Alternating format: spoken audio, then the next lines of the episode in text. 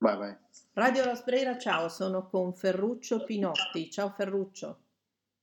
Buona serata, grazie dell'invito. Allora, Ferruccio è giornalista, autore di molti libri che consiglio a tutti di leggere, non come spot, ma proprio come approfondimento di quello che è stata l'Italia ed è l'Italia ancora oggi. Eh, mi piace chiamarlo e chiedergli di parlare eh, di quello che è mh, l'ultimo libro di cui appunto volevo chiedere qualche cosa, ma soprattutto approfittare per fare dire ai nostri ascoltatori, anche studenti, che cosa è il giornalismo d'inchiesta, perché è importante oggi occuparsi di questa tipologia, la possiamo chiamare così, di scrittura. Sì, sì, a te, assolutamente sì. A te Ferruccio.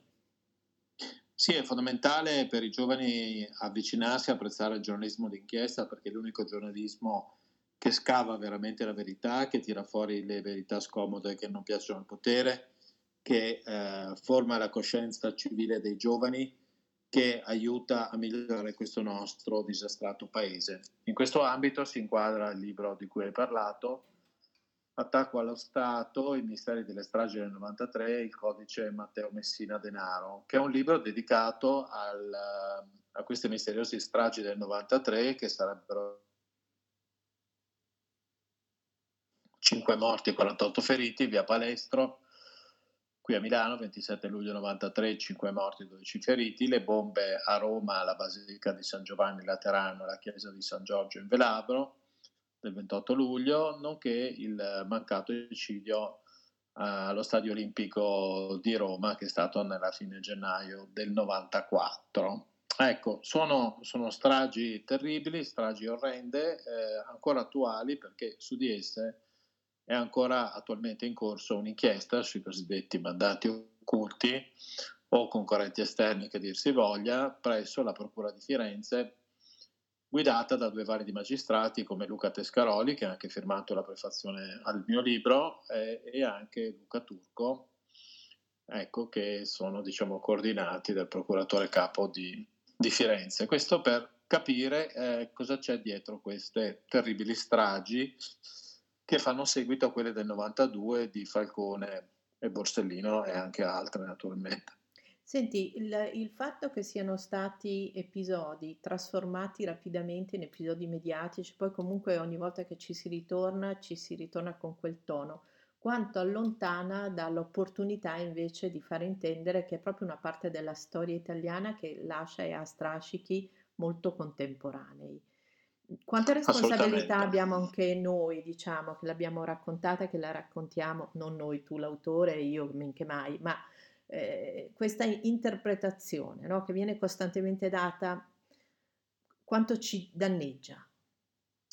Sì, hai fatto una considerazione molto importante, nel senso che questi, questi eventi vengono trasformati in ricorrenze in cui magari fare una manifestazione, dire quattro parole di ricordo delle, delle, vittime, che pure sono state tante, perché parliamo di 10 morti e quasi oltre 93 feriti, ma invece sono vicende che hanno segnato l'Italia contemporanea, perché ci troviamo dentro figure come Matteo Messina Denaro, che è morto recentemente, ci troviamo dentro, ce ne troviamo che sono stati indagati per, per, queste stragi figure come Silvio Berlusconi che si è spento recentemente, mentre resta tuttora indagato Marcello Dell'Utri, senatore fondatore di Forza Italia con Berlusconi. Quindi sono cose eh, che sono molto, molto legate al presente, anche se non sembra, perché ci sono dei fili sottili che collegano la realtà di quegli episodi con gli sviluppi eh, successivi, lasciando aperte delle domande estremamente inquietanti, perché per esempio nel gennaio del, del 94 la, la progettata strage olimpico viene sospesa o fallisce misteriosamente eh, proprio, proprio pochi giorni prima che cambi l'assetto politico e si prepari la discesa in campo di nuovi soggetti che dal 94 avrebbero dato il quadro istituzionale. Quindi restano aperte delle, delle, domande molto importanti su cui è doveroso fare chiarezza per, per, diciamo, in termini di giustizia, di rispetto delle vittime, di verità storica. Senti, adesso dico una cosa che può suonare come una provocazione, una cosa un po' bislacca, però in questa dimensione almeno c'era ancora la possibilità di stimolare una sorta di coscienza critica o di riflessione interna o insomma quelli più sensibili a questi argomenti, il farsi una domanda, farsi le domande, no? E Mm. adesso si ha un po', io ho la sensazione che mh, si usino delle tecniche, eh, diciamo così, oscuranti, eh, molto Mm. più sottili, molto più ehm, quasi, quasi dolci, no? Quasi neutrali, per rimbambire eh, la popolazione in modo che quasi non senta più la necessità di farsi delle domande, ma piuttosto di assuefarsi a un'idea di controllo un po' totale su molte fette Sì, della propria sì, sì, è così, è esistenza. una considerazione molto giusta perché la memoria è scomoda, occuparsi di queste vicende significa andare a scavare Mm, aspetti oscuri della storia italiana e del presente italiano e sono pochi i giornali e i giornalisti singoli che lo, che lo fanno. Mi piace ricordare per esempio Andrea Purgatori, sì, con il quale abbiamo collaborato anche per Vatican Girl. Eh, comunque non sono molti, diciamo, no. i giornali, le tv e, e le testate che hanno diciamo, la, la voglia, la capacità e la tenacia di continuare a scavare come, come si dovrebbe fare. E questo ha prodotto a ricaduta, vabbè, la- una discesa verso gli inferi dell'autorevolezza e un'apertura smodata verso fonti. Io notavo, e qui apro una parentesi un po' lunghetta, questa cosa altrettanto inquietante della pubblicità sulla fake news, no? Come se adesso fosse... Sì. Mm.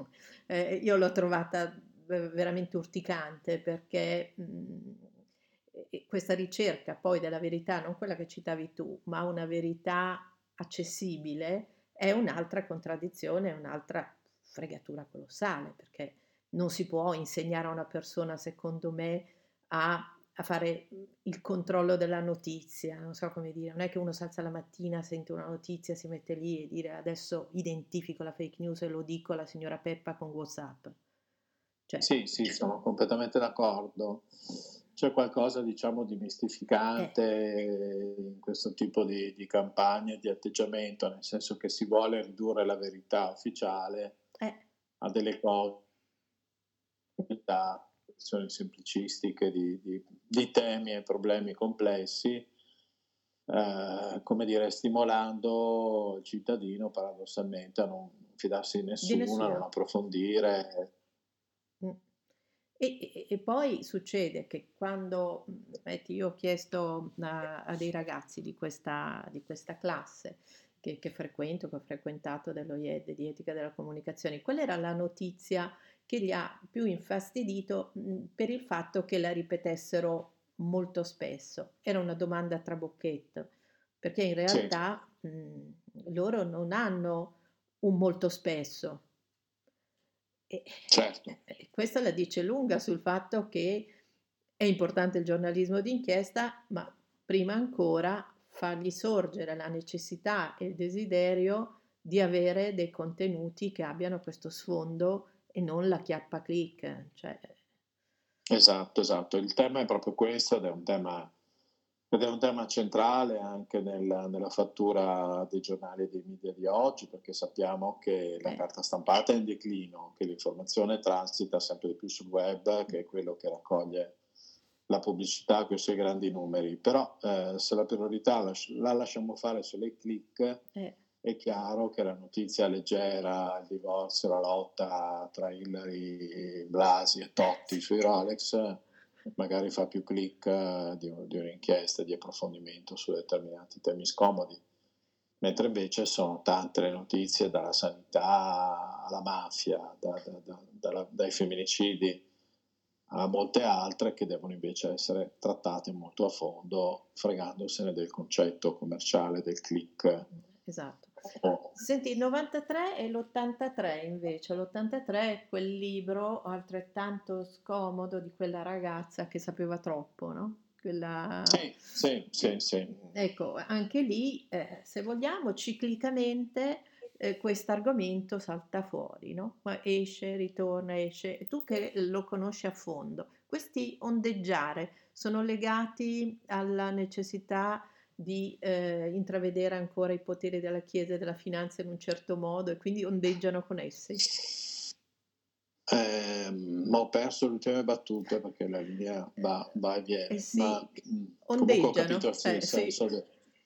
sì, sì, ho capito il senso della sì. domanda, ma ecco sì, su lì, sul caso Orlandi che è dell'83, appunto io ho scritto un libro con sì. il magistrato Giancarlo Capaldo, la ragazza che sapeva troppo, anch'esso come l'altro edito da Solferino, e, eh, perché è stato riaperto il caso dal Vaticano da un lato e dall'altro è stata approvata la commissione d'inchiesta parlamentare sul caso Orlandi e sul caso Gregori, no? Sì.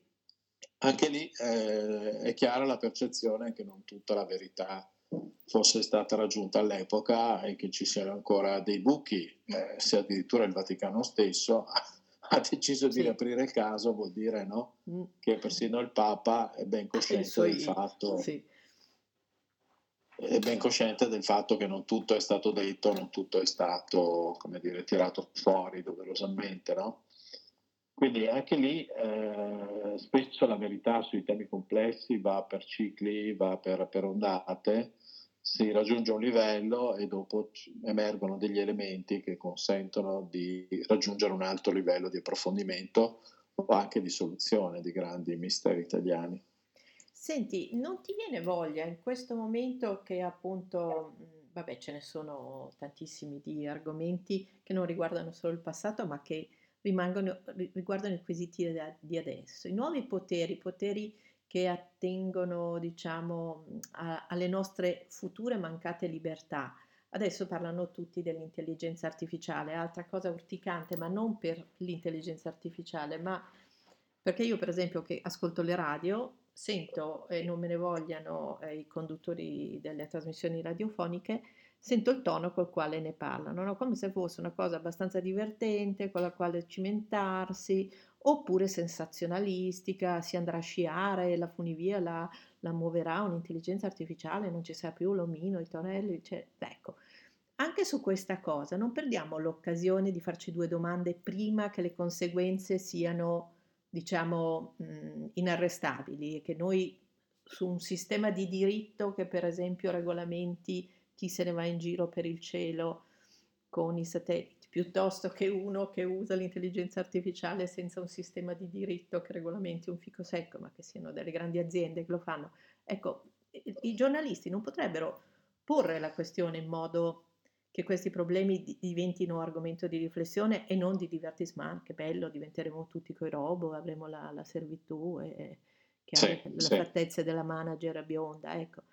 Sì, assolutamente, assolutamente sì, hai toccato un tema centrale, nel senso che non si scava abbastanza sugli effetti di, di, di, di queste, queste, cose, sia in termini diciamo, di perdita di lavoro, eh. ma anche di perdita di qualità. Faccio un esempio, quando c'è stato recentemente quell'incidente sì. terribile a Mestre con quel bus uh, che è crollato esatto. uh, dal cavalcavia, questo era un autobus cinese guidato da un sistema, mm. chiamiamolo automatico, di guida, di frenate in ragione di determinati parametri, che pare abbia anche in altre occasioni rivelato dei problemi, abbia lasciato emergere delle falle. E qui entriamo proprio, entriamo proprio in quel dominio lì che ci porta verso l'intelligenza artificiale, cioè il delegare funzioni centrali della nostra vita, della nostra democrazia, quando si dice che i giornali li, farà, li faranno i programmi di chat certo.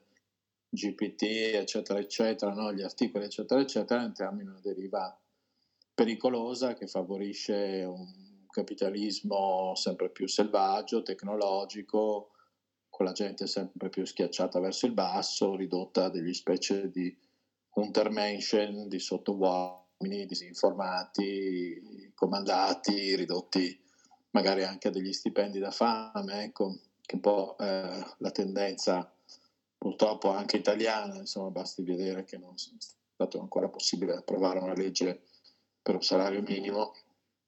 Mm. Quindi tutti questi dibattiti sull'intelligenza artificiale, sulla automatizzazione delle funzioni va, andrebbero vagliati con molto senso critico in tanti aspetti. Eh, bisogna dedicarci un po' più di tempo e forse anche suggerire le sfaccettature che non sono proprio mm, ironicissime, molto divertenti, senza, no. senza eh, ha detto prepotenti Cacciari qualche giorno fa, no? Queste, sì, eh, sì. Prepotenti è perfetta per descrivere eh, entrambi gli aspetti che la cosa potrebbe mm, definire in futuro, poi neanche tanto lontano perché altra cosa, no, no. no? l'accelerazione del tempo di questa cosa, mm, spaventosa. Tantissima di questi studi e di queste applicazioni dell'intelligenza artificiale, però eh, non deve mai venire meno il senso critico su queste, su queste cose, perché quando si parla dell'essere umano ci vuole grande cautela. Esatto. Senti Ferruccio, non ti rubo altro tempo, mi ha fatto molto piacere. È un piacere, un piacere mio, grazie mille per l'invito e resto a vostra disposizione. Molto volentieri. Per qualsiasi tipo di approfondimento, anche di cronaca, essendo io caposervizio Infatti, interni, grandi cronache al Corriere, quindi resto sono, a vostra disposizione. Sono molto contenta e ti ringrazio e ti saluto. Radio Rospera con Ferruccio Pinotti. Ciao. Grazie, buon lavoro.